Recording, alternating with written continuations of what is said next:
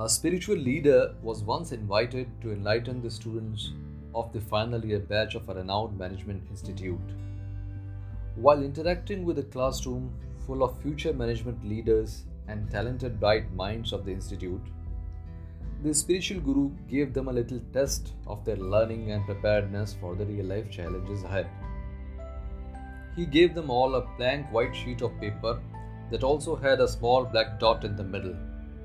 He told them to write a few lines about it in the answer sheets and gave them about 10 minutes to complete the task.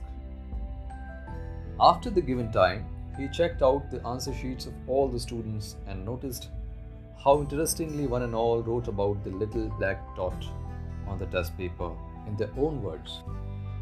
Looking at the eager students who were all ears, hoping for an appreciation of their knowledge, the spiritual leader said, "You all wrote a lot about the black dot on the white sheet using impressive language and style. However, none of you even mentioned about the white space, which covered more than 95% of the sheet. This is exactly how we look at our own lives.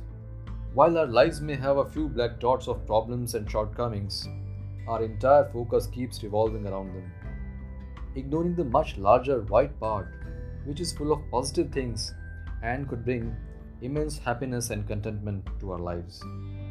The pin drop silence in the classroom was proof enough that while our brilliant education system was well equipped to teach us about addressing the dark spots in our life sheets, we need to look beyond to be able to enjoy the remaining larger canvas of our existence.